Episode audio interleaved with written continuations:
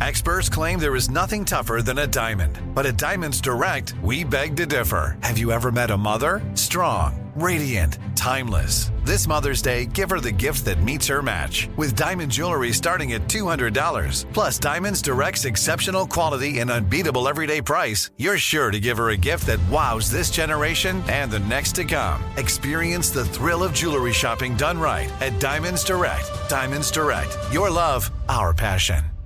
Bring a little optimism into your life with The Bright Side, a new kind of daily podcast from Hello Sunshine, hosted by me, Danielle Robay, and me, Simone Boyce. Every weekday, we're bringing you conversations about culture, the latest trends, inspiration, and so much more. I am so excited about this podcast, The Bright Side. You guys are giving people a chance to shine a light on their lives, shine a light on a little advice that they want to share. Listen to The Bright Side on America's number one podcast network, iHeart. Open your free iHeart app and search The Bright Side.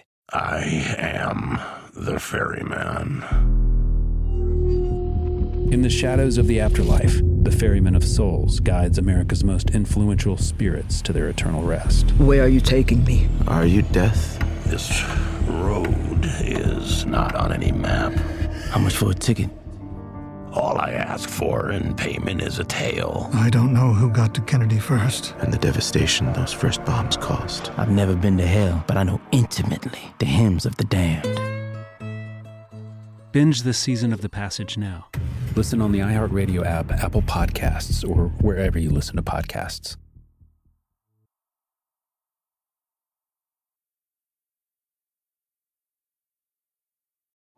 Hello, I'm Richard MacLean Smith, creator of Unexplained.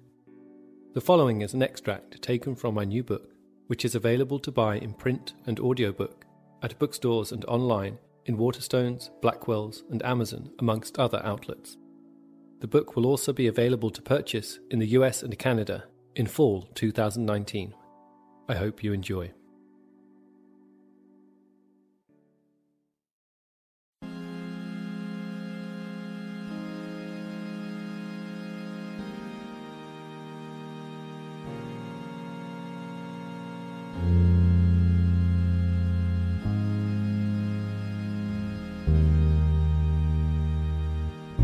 Chapter 10 Every story is a ghost story.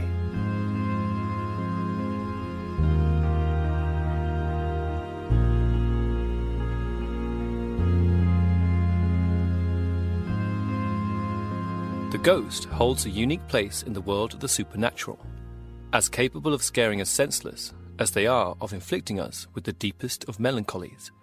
They also come in many forms the ghosts that we carry with us in our daily lives, memories of those we have loved and lost, or perhaps even wronged, thoughts that sit in the deepest parts of the psyche, straining to become manifest.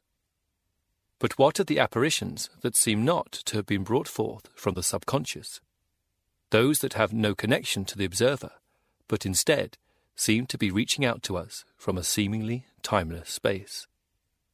For some, to witness a ghost particularly that of a relative, might bring a certain comfort, the reassuring glimpse of a life beyond death.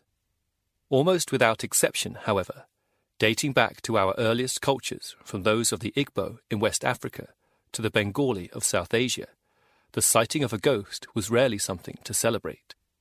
Commonly, the appearance of a ghost would speak of something unsettled, the result of a body not properly buried, perhaps, or one that had been lost at sea or it might be a sign that the cause of death was suspicious and required avenging.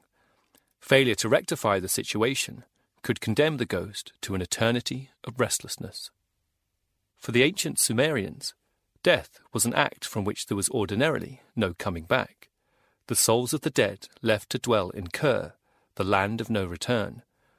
It was a place where all men and women were equal, regardless of their actions in life, no matter how rich or poor a place where they would remain for the rest of eternity, in dreary unlight, watched over by Ereshkigal, the Dark Queen of the Netherworld.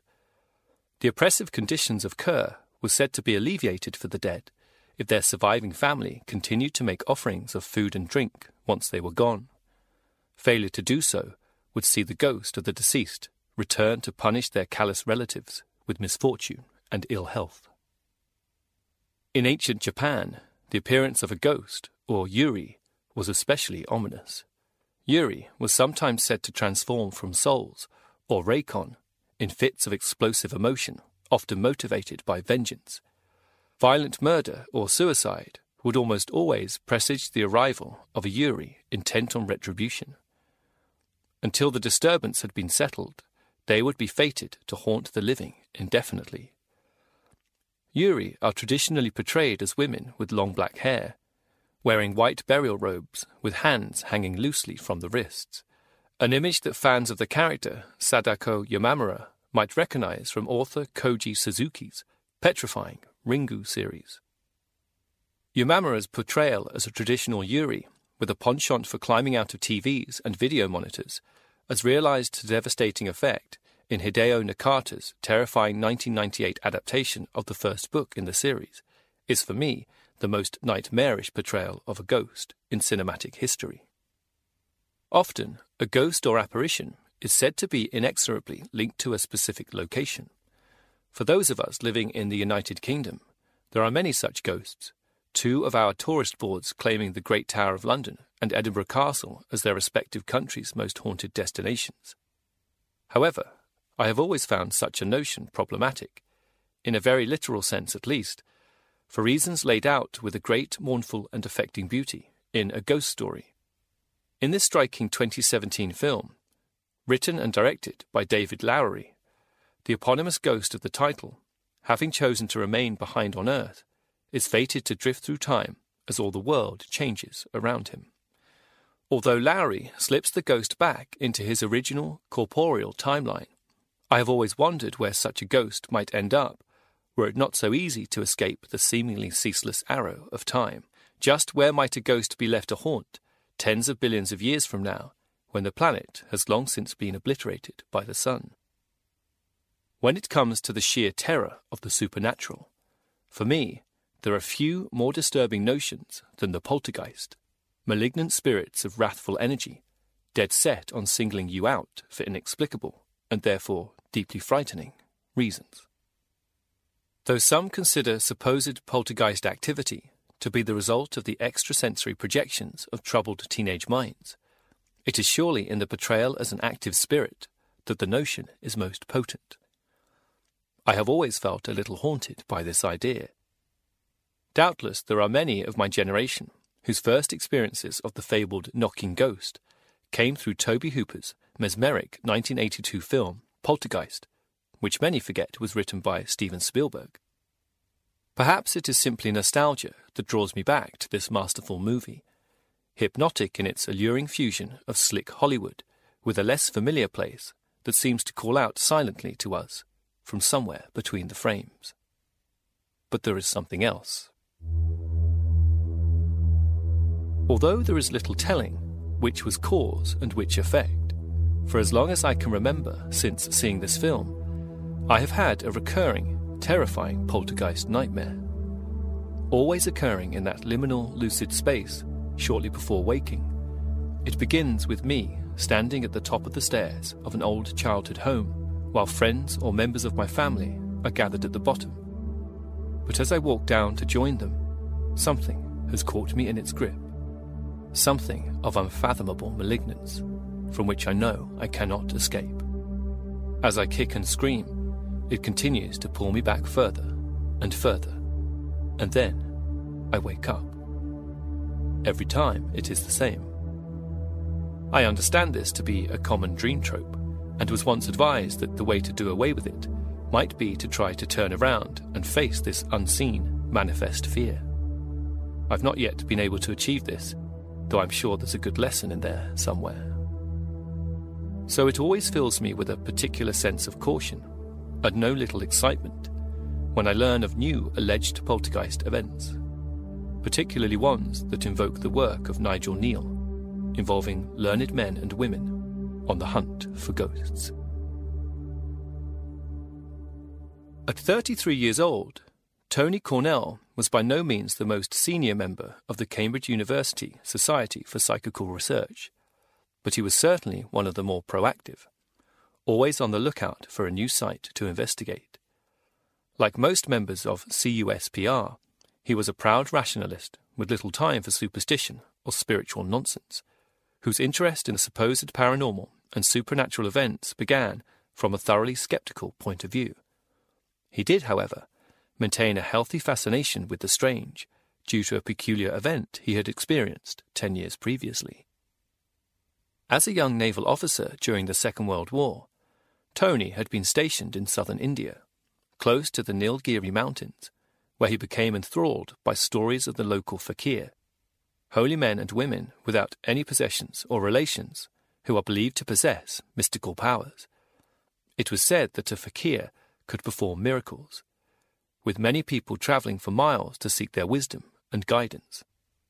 One such fakir was said to be living in the hills not far from where Tony was billeted, and although thoroughly dubious, Tony was nonetheless intrigued enough to try to find the man in the hope of witnessing these miracles for himself. After a number of hours trekking through rolling, tree capped hills, across treacherous paths flanked by steep, jagged cliffs, Tony had made it to about 6,000 feet above sea level when he came across an old man in simple clothes standing at the end of a small plateau, as if he had been waiting for him. To the side of the plateau lay a steep drop into a gully, with a stream gushing through it.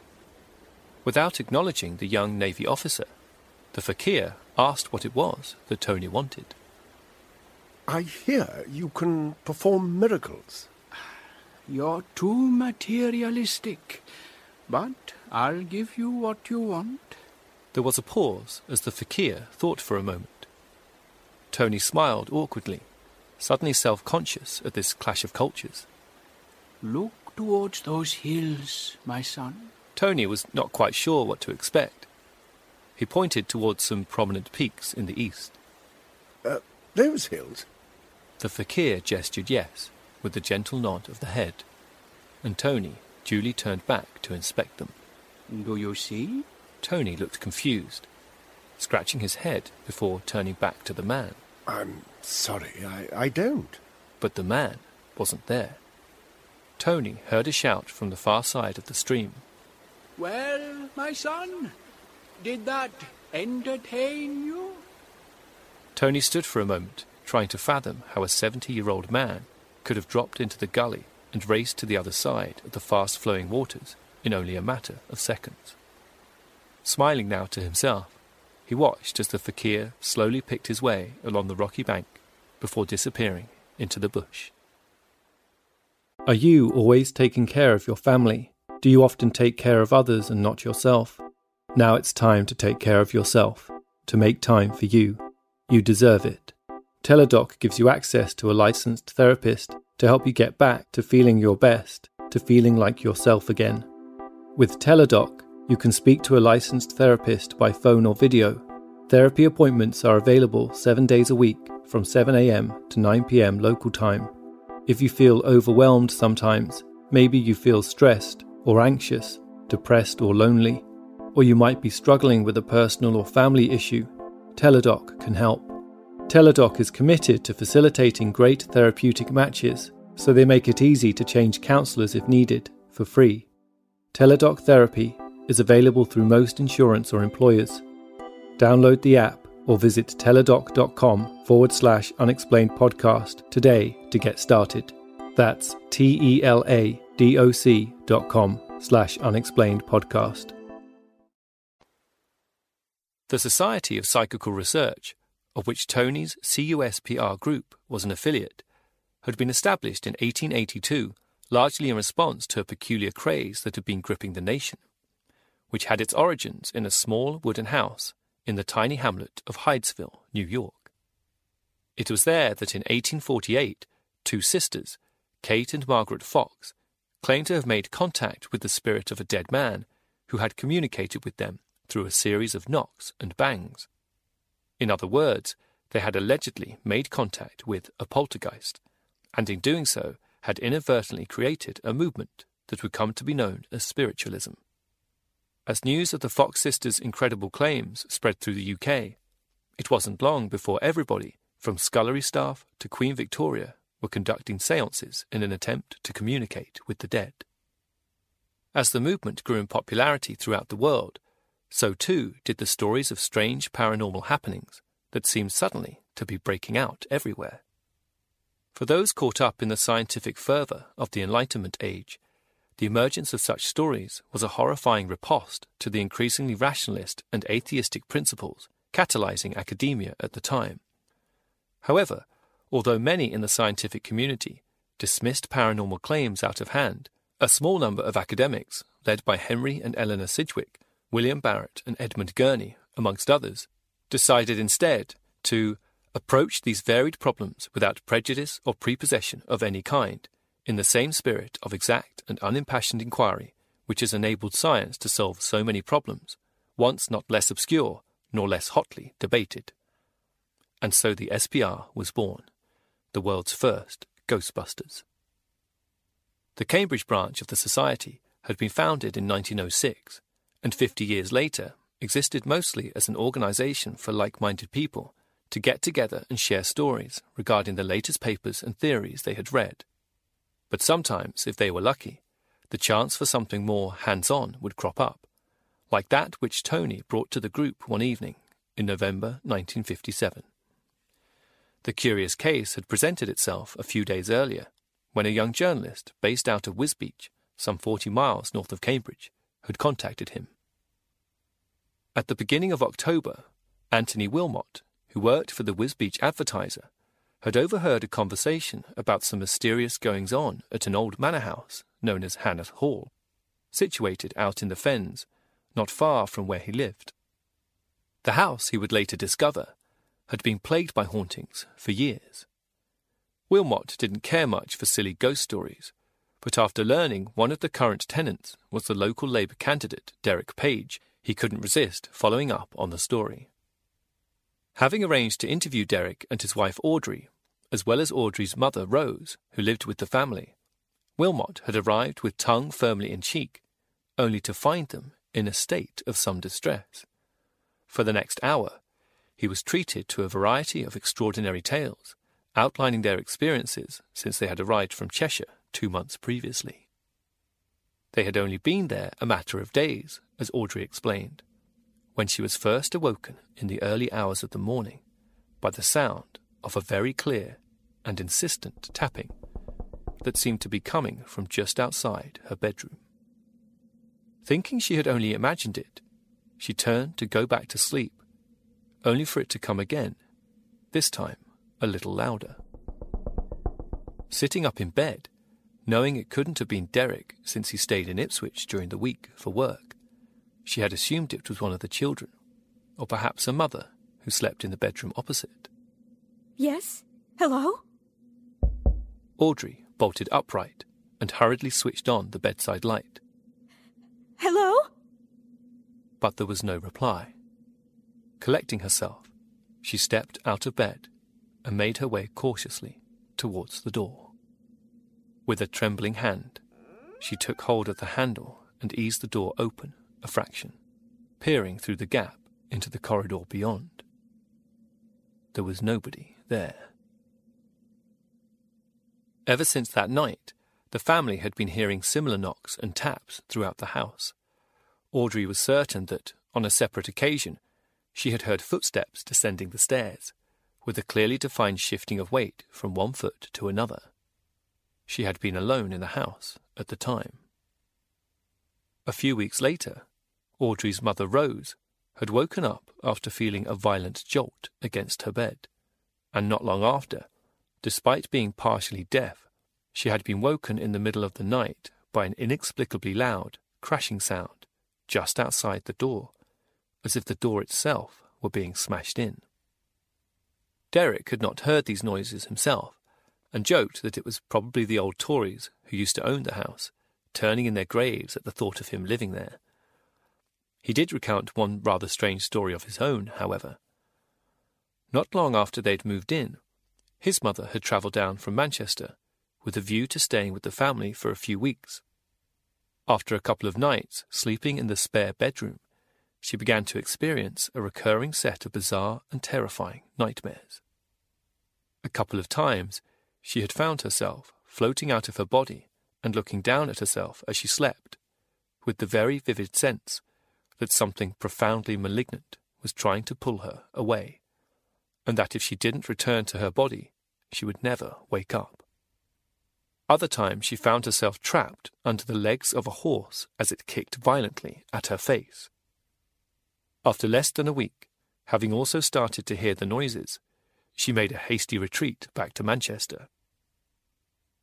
Audrey and Rose told the young journalist that the knocking sounds had become worse over the last few weeks, and that increasingly they seemed to be coming from one room. Located at the north end of the first floor, the room was assumed by the family to have been a bedroom at some point, owing to its size, but was currently being used for storage. Since, unlike every other room in the property, it had never been rigged up to the mains, the pages were happy to keep it that way and rarely had cause to go in there. After leaving Hannath Hall that afternoon, Wilmot determined to do some further digging of his own. And that, as he explained to Tony over the phone a few weeks later, was when things started to get really interesting. The house, as he discovered, had been built sometime in the 16th century and was thought originally to have belonged to a Richard Sparrow, earning it the nickname Sparrow's Nest. Over the years, it had been passed through a number of owners, gaining its current name after being purchased by Joseph Hannath in 1812. The house was sold again to George Williams in 1899, who elected to keep the name Hannath Hall. Wilmot got in touch with the building's current owner, Hugh Williams, George's grandson, to find out more. Much to his surprise, Hugh and his family, who had lived in the house for 40 years before deciding to rent it out to Audrey and Derek, were more than familiar with the spooky goings on there. Hugh went on to describe an incident a few years back involving his brother Peter, who, while staying alone in the house, had witnessed a door handle turning of its own accord. Another time, Hugh's nieces had suffered vivid nightmares while sleeping in the now disused room at the far end of the property, and had also awakened one night to find a pair of blood-stained hands floating in the room with them. That wouldn't be the bedroom on the north side, would it, by any chance? Wilmot had asked.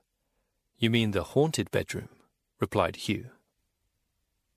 As it turned out, Hugh's family had taken to calling it this on account of a morbid story they had heard about one of the previous owners. Long before the house had been wired for electricity, the haunted room had in fact been the sole master bedroom.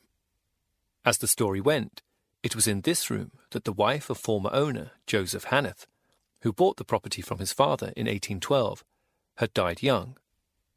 The death had left Joseph so bereft he couldn't bear to release the body for burial, deciding instead to have it interred in an open coffin, which he kept at the end of the marital bed.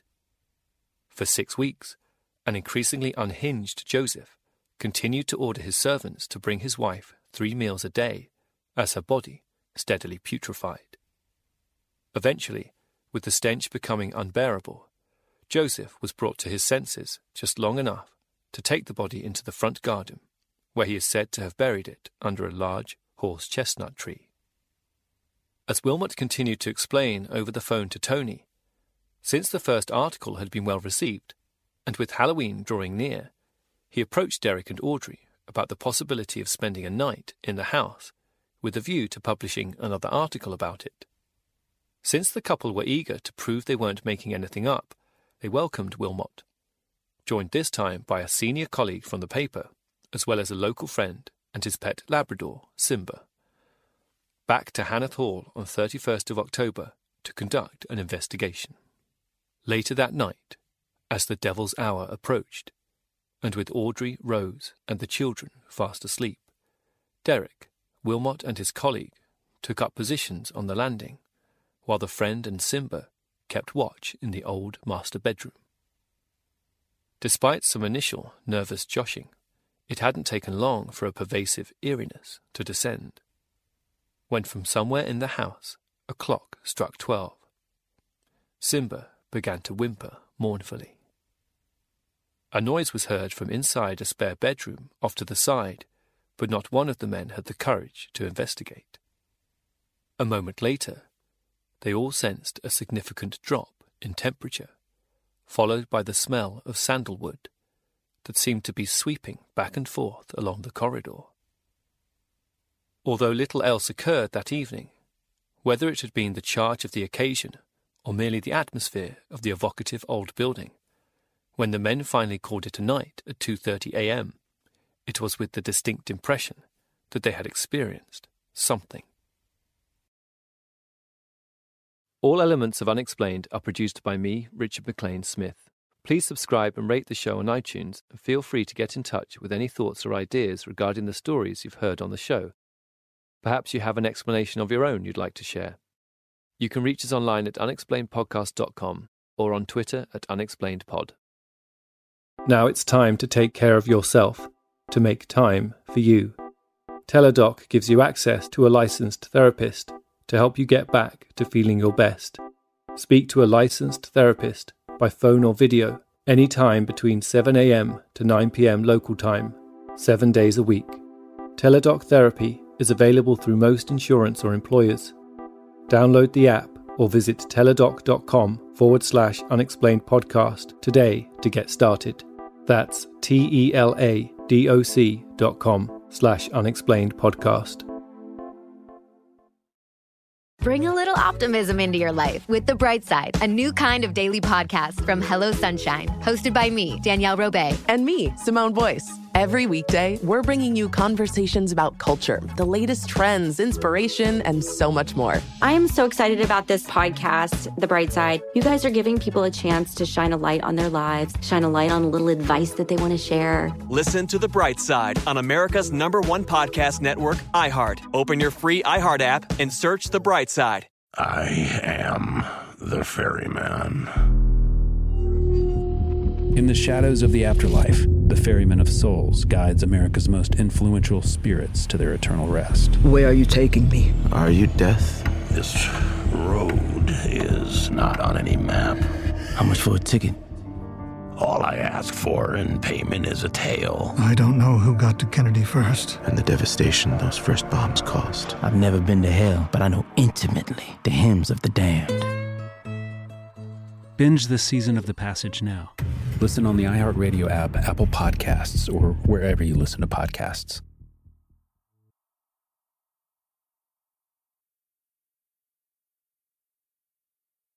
Imagine you ask two people the same seven questions. I'm Minnie Driver, and this was the idea I set out to explore in my podcast, Minnie Questions. This year, we bring a whole new group of guests to answer the same seven questions, including Courteney Cox, Rob Delaney, Liz Phair, and many, many more. Join me on season three of Minnie Questions on the iHeartRadio app, Apple Podcasts, or wherever you get your favorite podcasts. Seven questions, limitless answers.